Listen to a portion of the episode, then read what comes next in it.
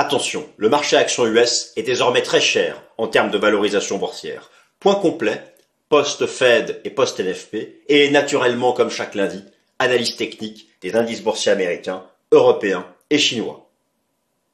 Alors, chers amis, je suis ravi, ravi de vous retrouver pour cette nouvelle édition du Top Gun. Nous sommes le lundi 5 février 2024 et je veux traiter ce sujet. Eh bien oui, fin janvier, les indices boursiers américains ont atteint Dow Jones, Nasdaq 100, S&P 500, de nouveaux records historiques. Avant d'entrer la semaine dernière dans une phase de prise de profit logique, technique, les stars de la tech étaient surachetées, acheter la rumeur, vendre la nouvelle, elles ont publié les résultats, vendre la nouvelle, très bien, Monsieur Powell a douché un poil les ardeurs de baisse de taux en mars, mais cela reste encore possible le 20 mars. Bon, le NFP est passé par là, les statistiques de l'emploi, et nous savons l'effet que cela a eu sur le marché.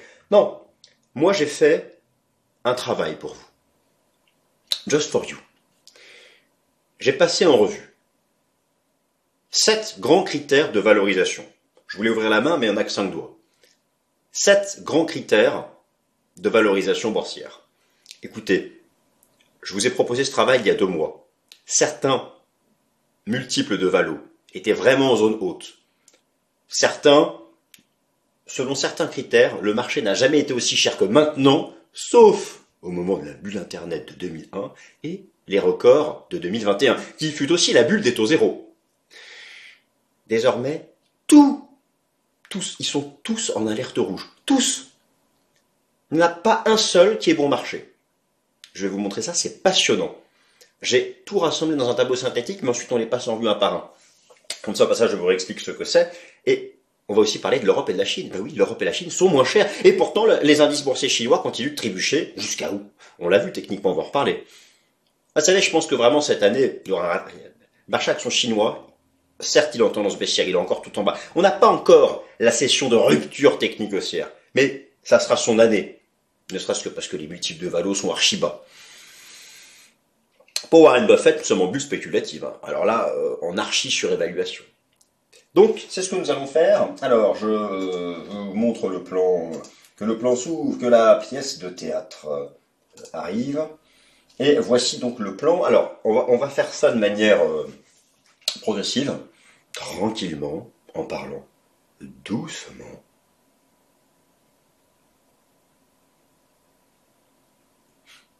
Comment valoriser un marché action? Comment on fait? Vous voulez savoir, vous allez sur ChatGPT, vous tapez comment valoriser un marché action, vous aurez un élément de réponse. Non. Écoutez, simplement, on prend le prix du marché, la market cap, le prix du marché.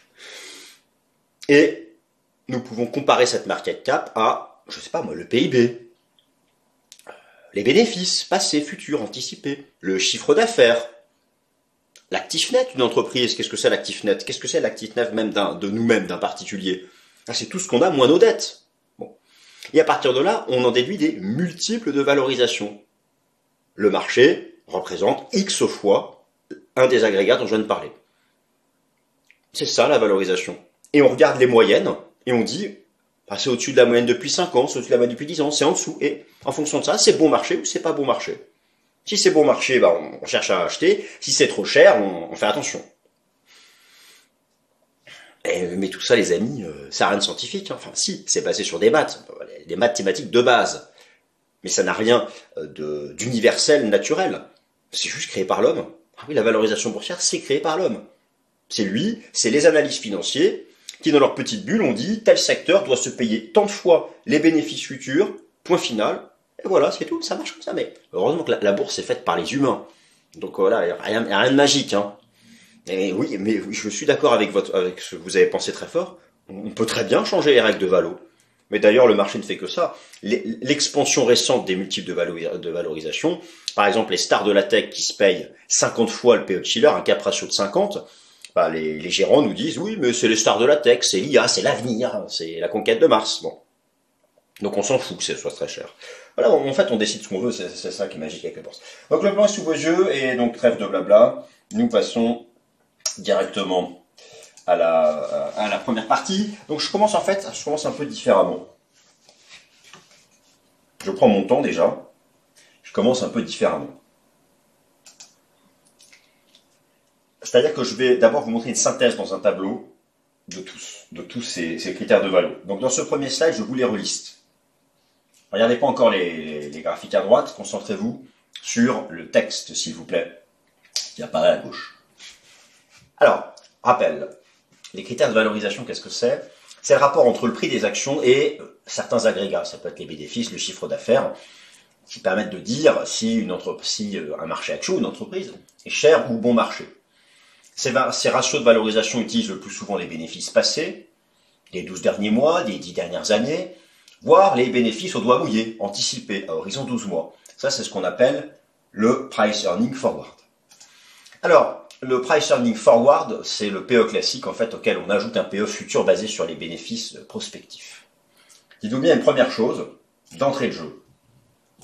Au stade actuel, le marché action, selon le Price Earning Forward, donc c'est-à-dire les bénéfices que l'on anticipe, qui sont très haut perchés. Vous avez vu dans le plan, je vais aussi traiter de cette histoire de bénéfices futurs. Je vais naturellement aussi, je vais aller vous dénicher les secteurs qui sont encore pas chers. Et puis, je vais aussi vous parler des Magnificent Seven, qui ont publié leurs résultats, qui sont archi chers, mais sur lesquels on compte encore beaucoup pour les bénéfices futurs. En dernière partie de vidéo, c'est l'analyse technique Europe, Chine, USA. USA. Ce PE forward, il est désormais, avec les nouveaux records atteints fin janvier. Oui, depuis, on consolide. Ce qui n'était pas une surprise sur le plan technique. Nous en avons parlé lundi dernier. Mais peu importe. Les, multiples n'ont quasiment pas bougé. Le PE forward est au-dessus de sa moyenne, non seulement des cinq dernières années, mais aussi des dix dernières années. Et vous savez, lorsqu'on regarde un, multiple de valorisation sur 10 ans, on regarde sa moyenne. Vous avez donc 10 années de multiples, et vous avez sa moyenne au milieu. on peut aussi faire plus un écart type, et moins un écart type. En général, lorsqu'on est moins un écart type sous la moyenne, c'est archi pas cher, et c'est là que les gérants commencent à acheter. Lorsque l'on est un écart type au-dessus de la moyenne, là ça pique. Et on peut faire ça sur 5 ans et 10 ans. Vous allez voir. La plupart des critères de valo sont maintenant ont atteint un écart type au-dessus de la moyenne. À 5 à 10 ans. Ça pique, ça pique, ça pique. Enfin bon, c'est surtout aussi parce qu'il y a une distorsion liée au star, au star de la tech. Alors, euh, bon, c'est la méthodologie que nous allons utiliser. Euh, nous prendrons tous les critères de valorisation que j'ai affichés en bas. Oh là, je vais un peu vite. Tous les critères de valorisation que j'ai affichés en bas et nous allons regarder la moyenne, et nous allons regarder plus un sigma pour un écart type au-dessus, et moins un sigma pour un écart type en dessous. Et sans plus attendre, la synthèse. Sans plus attendre, la synthèse, tout est là. Donc, ils sont tous dans le rouge. Alors là, si vous le souhaitez, vous pouvez faire pause et faire une capture d'écran, si ça vous intéresse bien sûr, de ce slide parce qu'il résume en fait tout ce que nous allons faire lors des prochaines minutes. Le price earning classique, le PE ratio, PE TTM sur les 12 derniers mois, 12 trailing months, est très cher. Il se traite à un écart type au-dessus de sa moyenne à 10 ans et au-dessus de sa moyenne à 5 ans. Le PE forward est de 20, n'a jamais été aussi cher depuis 2021. Au-dessus de ses moyennes à 5 ans, au-dessus de ses moyennes à 10 ans. Le plus important d'entre tous, notez ça, le PE chiller, vous pouvez aussi trouver ça sous la dénomination cap ratio. N'a jamais été aussi cher sauf en 2001 et 2021. Pas ça. N'a jamais été aussi cher qu'en 2021, qui était la bulle des taux zéro, et en 2001, qui était la bulle du dot-com, de l'internet. À l'époque, tout s'appelait .com. Entre 98 et 2001, et tout est, bah, ça s'est effondré. Peut-être que certains s'en souviennent à l'époque. Moi, j'étais un jeune analyste de 20 ans. À ce moment-là, ce fut mon premier crack vécu en temps réel. En 2001. Le cap ratio, qui est le plus suivi de tous, je vais vous réexpliquer pourquoi, lui aussi est maintenant au-dessus de sa moyenne à 5 ans et à 10 ans. Le price to book, alors lui, alerte rouge. il est quasiment à son record de 2021. Il est au-dessus de un écart type de la moyenne à 5 et 10 ans. Le price to sales, idem. Total market cap sur le PIB. Warren Buffett, bulle spéculative. Et actuellement, le rendement des bénéfices des actions est égal aux 10 ans américains maintenant. Donc on les passe en revue. Ah, pardon. Donc le price earning ratio, le TTM, voilà, c'est vraiment le, ratio de valorisation classique où l'on compare donc le prix du marché euh, aux, bénéfices des 12 derniers mois en, glissement annuel. Sur 10 ans, on est à 20, donc on est à 27,6. La moyenne est ici, on est au-dessus de la moyenne et on approche un écart type. Je vous réexplique. Là, c'est la moyenne. Là, c'est plus un écart type. Là, c'est moins un écart type. D'ailleurs, le point bas de, de 2022, c'était moins un écart type. Là, on approche de plus un écart type à 10 ans, et à 5 ans, on est aussi au-dessus de la moyenne. Donc, celui-là est cher, mais on a déjà vu pire. Le PE forward à 12 mois. Donc c'est le PE classique, c'est ce que nous venons de voir, auquel on ajoute, auquel on, compare le prix du marché aux bénéfices futurs. Je me tourne vers les données de l'excellent service FactSense. Le PE forward dépasse 20, vous avez en vert la moyenne à 5 ans, le marché est au-dessus, et ici la moyenne à 10 ans, le marché est au-dessus. Donc le prix, selon le PE forward du marché, est supérieur à sa moyenne il y a 5 ans et 10 ans, et là vous avez, nous sommes à 3 points de PE du record de la bulle des taux zéro, post-Covid. Donc le marché est cher, mais a déjà été plus cher. Alors pourquoi je dis qu'il est cher, mais il a déjà été plus cher? Comment est-ce que ça se passe? Comment ça se passe dans la petite tête des gérants? Les gérants, ils réalisent, ils bossent en termes de statistiques.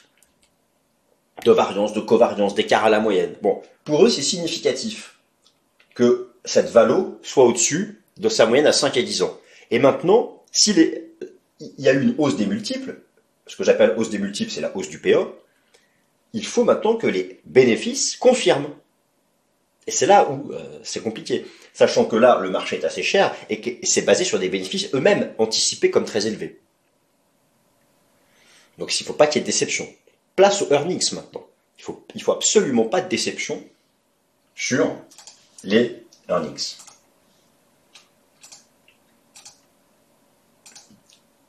Le cap ratio, le plus important d'entre tous, le PE de Schiller.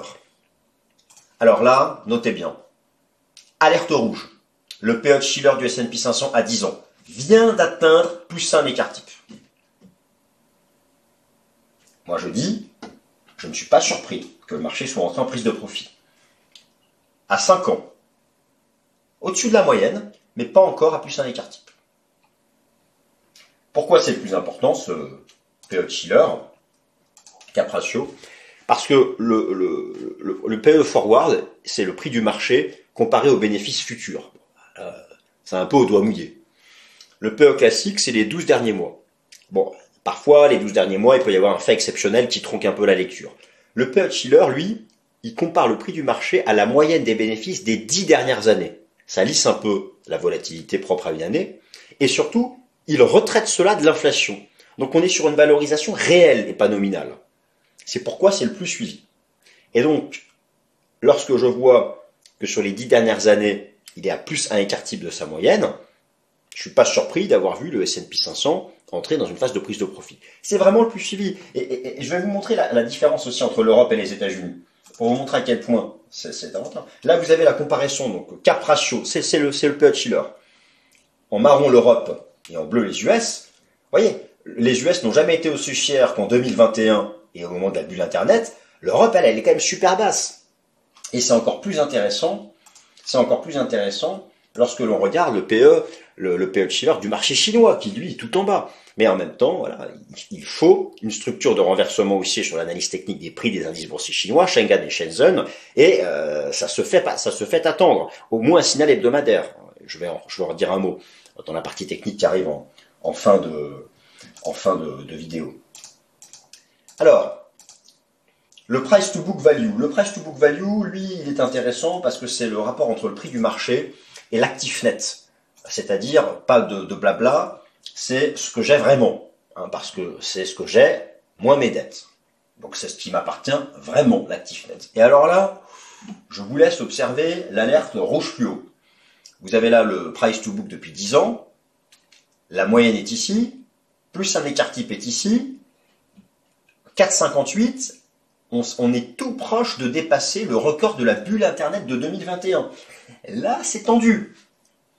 Là, c'est tendu. C'est pour ça que je dis maintenant que qu'il y a eu une telle expansion des multiples de valorisation, plus que jamais les résultats des entreprises publiés chaque trimestre vont compter, parce que le marché a pricé des résultats fantastiques. Donc, pas le droit à l'erreur. Pas le droit à l'erreur. Donc, je suis là vraiment, je tire la sonnette d'alarme sur le price to book, même si c'est pas le plus suivi. Le price to sales. Alors, à suivre de près est trop sous-estimé à mon humble avis. C'est le rapport entre le, le, prix du marché et les, et les ventes, le chiffre d'affaires. Autant, autant, autant sur les bénéfices, on peut tricher. On peut tricher sur les charges, on peut tricher, on peut faire des montages, on peut faire des trucs comptables. Autant sur une vente, ben on ment pas. À la, base d'une activité, moi j'ai mon entreprise. Hein. Je peux toujours faire des choses. Passer des charges déductibles, des trucs. Je peux, je peux, je peux gruger mon bénéfice. Voilà. Mais toutes les entreprises le font. Gruger entre guillemets. Le chiffre d'affaires, je bouge pas. C'est tout par-delà. Qu'est-ce que je vends, qu'est-ce que je vends pas Certains accordent beaucoup d'importance au rapport entre le prix du marché et les ventes. Et là, là aussi, alerte rouge. Vous avez donc le price to sales sur les dix dernières années, avec les nouveaux records de début d'année. Maintenant, certes, on consolide. Le marché a dépassé un écart type. C'est pas surprenant. Je vois donc on consolide. Et sur les cinq dernières années, au-dessus de la moyenne et tout proche de plus un écart type. Mais il y a encore, il y a encore un peu de marge en tenant compte de ces cinq dernières années. Et, bon, c'est là où c'est compliqué, c'est toujours une, subtile lecture. En, général, on ne va pas jusqu'à 20 ans, les gérants. 5, 10 ans, c'est sur ce type de multiple qui travaillent. Alors lui, Warren Buffett, il tire la sonnette d'alarme comme jamais. Il propose de valoriser le marché. Il propose de valoriser le marché en comparant le prix du marché au, PIB et au PIB plus le total des actifs de la Fed. Actuellement, le marché représente 180% du PIB. Et on prend sa grille de lecture, bah voilà. C'est bulle spéculative, significativement surévalué, car c'est supérieur à 151% du PIB.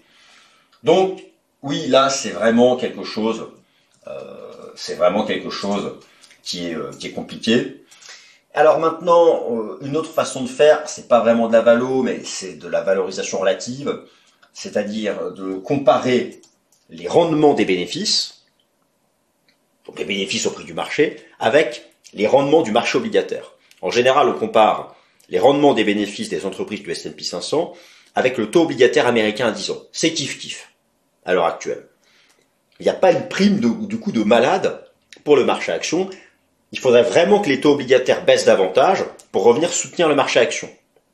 Et pour ça, il faut que le marché ait une conviction sur le pivot à venir de la Fed. Et c'est toujours plus ou moins du 50-50 pour la réunion du 20 mars prochain. D'ailleurs, sur ces taux obligataires, il faut absolument que je vous reparle de ces taux obligataires.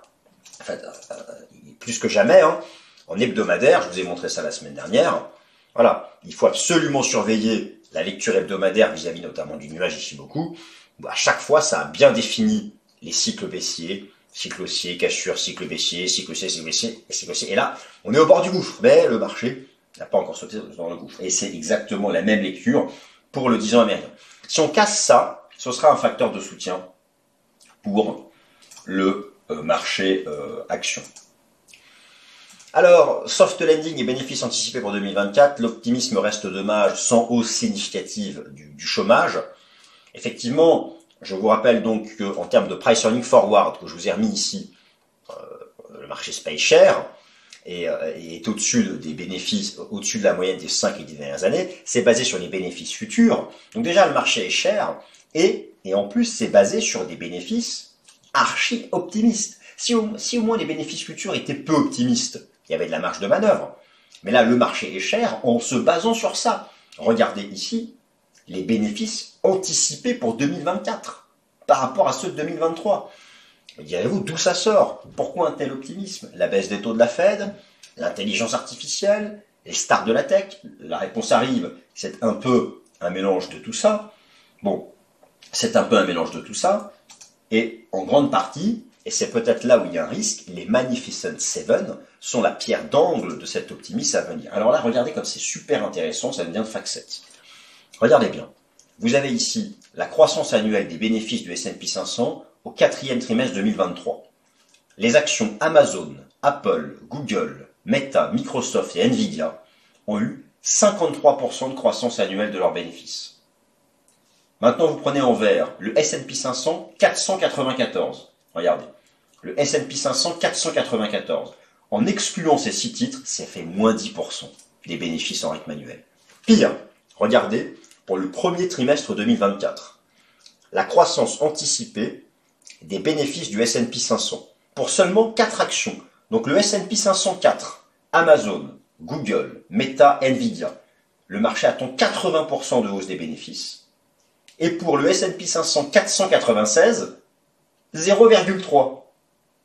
Guys, tout est là. Tout est là. Tout est là. Ces stars de la tech ont intérêt à délivrer pour justifier le prix actuel du S&P 500. Alors d'ailleurs, lorsque on va, je vais vous montrer ça dans la partie technique. Lorsque vous prenez le S&P, ce que vous savez, le, la, façon dont est calculé le S&P 500, le poids de chaque action, c'est sa capitalisation boursière. Donc plus ces stars de la tech sont montées, Microsoft et Google ont atteint quasiment 3000 milliards de capi, plus leur poids dans le calcul de l'indice est important. Mais lorsqu'on donne à chacune de ces actions le même poids, c'est-à-dire le S&P 500 équipondéré, on fait pas du tout de nouveaux records. Donc à ce niveau-là, il n'y a pas eu d'excès. En fait, tous les excès se sont concentrés sur les stars de la tech. Et c'est d'ailleurs pourquoi dans le slide d'après, je vous ai déniché les secteurs encore pas chers. Oui, car il y a encore des secteurs, il y a des secteurs en retard, euh, et sur lesquels moi j'aurais davantage tendance à vouloir aller cette année. Notamment les secteurs défensifs, notamment la santé par exemple, ou consumer staples, voire même les utilities, qui sont encore vraiment pas chers. Et je pense que c'est là qu'on aura de la meilleure performance relative. Je dis pas qu'il faut vendre les stars de la tech. Ça reste des belles tendances haussières euh, et, sans signaux techniques de fin de cette tendance haussière, une tendance se relance plusieurs fois, mais ne se retourne qu'une fois. Mais je pense qu'il faut équilibrer son portefeuille. Alors, là c'est complètement incroyable ce que je viens de vous montrer. Euh, c'est vraiment, ce sont ces Magnificent Seven. Alors sauf Tesla, bien sûr. Sauf Tesla, qui a, qui a déçu. Mais euh, ça, c'est complètement incroyable de se dire que voilà. Euh, donc, au fond, au fond, la hausse du marché s'arrêtera le jour où on aura un signal technique baissier sur, sur euh, Amazon, Apple, Google, Meta, Microsoft et Nvidia. C'est vraiment ces titres à suivre en particulier. Ça, je vous en ai parlé dans le Top Gun de la semaine dernière que vous pouvez reprendre. Alors, et je vais continuer de le faire semaine après semaine. Quels sont les secteurs du S&P 500 qui sont encore bon marché? Avec une bonne perspective de profit en 2024. Alors je vous rappelle que l'indice S&P 500 n'existe que parce que des actions le composent. Et ces actions sont réparties au sein de 11 super secteurs. Sachant que les secteurs de la tech, technologie de l'information et services de communication pèsent à eux seuls 45% du calcul de l'indice S&P 500. Pour chacun de ces secteurs, il est possible de calculer le, price earning régulier et le PE de Schiller, rappelez-vous cap ratio et de faire la comparaison avec la valorisation du marché, qui est représentée par l'indice S&P 500. Pour sélectionner les secteurs encore bon marché, il peut être intéressant de croiser le price earning standard et le price earning de Schiller avec les perspectives de bénéfices de ces secteurs et d'aller dénicher les secteurs qui ont des bonnes, des bonnes perspectives de bénéfices mais qui sont encore bon marché selon le PE standard et le PE de Schiller. Le secteur de la santé, pour moi, en est un parfait exemple au sein des secteurs forts, Communication Services a plus de potentiel de rattrapage que les stars de la tech. Les stars de la tech sont super chères. Regardez en bas à gauche, ce que je vous ai mis ici. Vous avez le PE de Schiller et le PE régulier, le PE régulier et le PE de Schiller, du secteur des stars de la tech. Le marché, en termes de PE de Schiller, a rejoint ses records de 2021. Donc c'est vraiment un secteur qui est cher.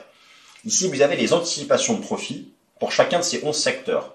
Matériaux de base, immobilier, industrie, valeurs financières, valeurs défensives, consommation discrétionnaire, utilities, là c'est le marché S&P 500, star de la tech, communication services, énergie et santé. Alors, La santé, c'est là où on attend le plus de perspectives de, bénéfices, en valeur relative. Et ce qui est intéressant, c'est que là, vous avez, vous avez le, classement des secteurs dans l'ordre croissant de valorisation. Donc les moins chers sont ici. Et je trouve ça intéressant de noter que le secteur de la santé a un PE de de 30 contre 33 pour le S&P 500, 25 PE réguliers contre 27 pour le marché, et c'est lui qui devrait délivrer en relatif le plus de croissance des bénéfices. Alors après, les stars de la tech, oui, c'est alerte rouge. Cette alerte rouge, ça se paye 51 fois le PE de Schiller, donc PE de de 51, PE régulier de 43, c'est largement au-dessus du marché, mais en même temps, c'est là où il y a des gros bénéfices en valeur absolue et qui sont encore attendus en hausse en valeur relative. Bon. Donc, moi, j'aurais tendance quand même à trouver un, un subtil équilibre entre les valeurs de la santé, les valeurs de la consommation défensive, qui sont attendues pour délivrer de la croissance euh, de, bénéfices et des chiffres d'affaires et qui sont meilleurs marchés que le S&P 500. Quant aux stars de la tech, naturellement que non, il ne faut pas tout vendre, faut pas, ça reste des tendances hyper solides, ça va se relancer. Elles iront plus haut cette année, les stars de la tech. En particulier, lorsque les taux commenceront à baisser. Vraiment, les taux du marché, lorsqu'il y aura ces cash sur baissière, lorsque le marché aura la conviction du pivot de la Fed. Alors, en mars ou en mai, on verra. Bon, mais il, faut, il faut comment dire, euh, équilibrer son portefeuille avec une part des stars de la tech. Communication Services, je l'aime bien, je vous en ai parlé, parce que techniquement il a plus de potentiel encore, euh, il est encore loin de ses records, alors que les stars de la tech établissent de nouveaux records historiques, et je mettrai des valeurs de la santé, des valeurs de la, consommation euh, défensive.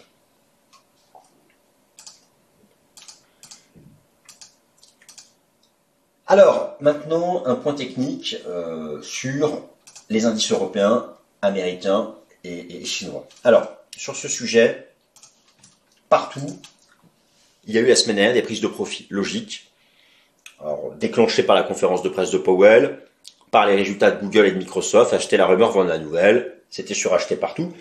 Je vous ai montré ça la semaine dernière dans le Top Gun, qui avait la place de retracer. Maintenant, à peu près partout en journalier, que ce soit sur les indices US ou européens, il y a des divergences baissières. Divergence baissière, c'est pas forcément que le marché va se cracher. C'est une alerte sur un changement de rythme. Ça peut être un retracement, une pause latérale, ou simplement monter moins vite. Là, le marché fait un retracement. Il est impératif de préserver certains supports pour éviter une correction trop forte. Et idéalement, créer un trading range au-dessus de ces premiers supports. Qui sont sur le S&P 500 l'ancien record historique, et sur l'Eurostox 50, qui est le contrat futur le plus traité en Europe et qu'il faut surveiller, et surtout si vous traitez DAX et le CAC, qui lui consiste en les anciens records de 2007 qui ont été franchis. C'est vraiment ces niveaux qu'il faut surveiller.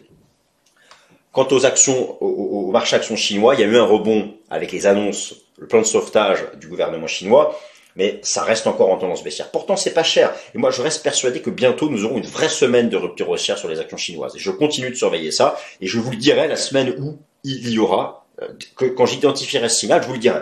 Pour l'instant, donc, c'est toujours, euh, c'est toujours en attente. Alors, le marché action américain, le marché entame un retracement depuis le 1 pour 1, depuis la 5 égale 3. C'est cette extension de Fibo, je vous l'ai montré. Les divergences dont je vous parle, c'est ça, et qu'est-ce qu'il ne faut pas casser? Il y a deux hypothèses. Donc, pour le contrat futur S&P 500, il y a l'hypothèse de faire un trading range. Pourquoi 4808 C'est l'ancien record historique. La divergence s'épure assez rapidement. Il est impératif de préserver le support à 4808 points. Tant que le marché se maintient au-dessus, la tendance haussière prévaut. Si jamais on casse ce niveau, on peut retracer à 4007, voire à 4006. Donc c'est le niveau en clôture journalière que vous devez mettre sous très haute surveillance. Ce qui est intéressant, c'est qu'on a le même type de raisonnement pour le marché action européen, pour lequel je vais prendre l'Eurostox 50 et en particulier le record de 2007, le niveau des 4608 points. Le niveau des 4608 points. Tant que le marché se maintient au-dessus, on est en phase de hausse. En cas de réintégration, en cas de réintégration de ces 4608, donc le record, je vous ai montré ça, hein, le record de 2007, je vous l'ai montré en ligne c'est vraiment le niveau à préserver. C'est l'équivalent, c'est vraiment l'équivalent des 4808 du S&P 500. Et ce sont les deux gros niveaux que les gérants surveillent. Que les gérants surveillent. Pour le DAX, pour le DAX, ça reste les records de novembre 2021. Les 16 300 points. C'est le niveau impérativement préservé au-dessus duquel on peut simplement faire un trading range avant de repartir. Le SMI, il est impératif de préserver, ça fait beaucoup d'impératifs, mais là je vous donne les supports qui, s'ils sont préservés, préserveront la tendance, qui, s'ils sont rompus, généreront une correction de 10%. Ce sont les 11 264 points. Le record de février 2020. Voilà. Donc en fait, partout, le raisonnement est le même sur l'ensemble de ces marchés. Je voulais vous montrer le S&P 500 équipondéré. Celui, regardez la différence. Là, vous avez le S&P 500 avec les stars de la tech, l'indice classique qui, qui a fait un nouveau record, mais en équipondéré. Eh bien non. En équipondéré, non. Pour autant, ça reste une tendance haussière. À court terme, il faut impérativement éviter la cassure des 153 points qui activera un double top. Donc l'hypothèse 1, c'est de faire un trading range avant de repartir. L'hypothèse 2, double top et la correction de 10%. Donc en fait, partout, partout, il y a des niveaux de support frontières entre ce scénario de la correction et ce scénario du trading range. C'est exactement la même lecture sur le Nasdaq 100. Le niveau frontière est à 16 770 points. Hypothèse 1, trading range avant de repartir. Hypothèse 2, cassure, correction de 10%. Donc sur, sur l'ensemble de ces indices européens et américains, les niveaux sont propres. Maintenant, la Chine, eh bien, c'est toujours pas ça. Alors, la bourse de Shanghai. La bourse de Shanghai. Pour mettre un terme à cette tendance baissière, et pourtant c'est pas cher, il faut casser une résistance. Moi, je me fie au système Ishimoku. Tant que le marché ne parvient pas à dépasser la Tenkan-sen en données hebdomadaires, le marché reste en correction. Il y a eu une tentative la semaine dernière, mais qui a été vaine, de réintégrer ce niveau. Et donc, c'est toujours le processus correctif qui prévaut. Marché va retester ici les récents plus bas, ce serait compliqué. Vous savez, le, vrai danger, si je prends par exemple la, bourse de Shenzhen, hein, le vrai danger d'agir trop tôt sur les actions chinoises, c'est que le marché aille là. Ici, à la bourse de Shenzhen, sur ce niveau-là, je serais très à l'aise pour rentrer à l'achat. Et moi, plus que jamais, mon conseil, même si je pense qu'il faut chercher un point d'entrée sur la bourse chinoise cette année. Attendez ce niveau-là, sur la bourse de Shenzhen. Et là, c'est parti, ça se tente, avec un bon ETF, ça se tente. La Banque centrale de Chine, le gouvernement chinois, ils en sont même à des mesures pour interdire les ventes à découvert sur Voilà, c'est, ça pour moi, ça tiendra. C'est ma conviction forte. Un bon ETF sur ce niveau-là à la bourse de Shenzhen, ça peut être vraiment une stratégie super intéressante pour cette année. Voilà, chers amis, j'espère que vous avez appris des choses, que c'était intéressant. Si oui, mettez-moi un petit like. Si vous avez rien appris, que c'était nul, un petit like quand même, histoire de. Et puis voilà, j'espère que vous avez la patate, le printemps approche. Bonne semaine, merci.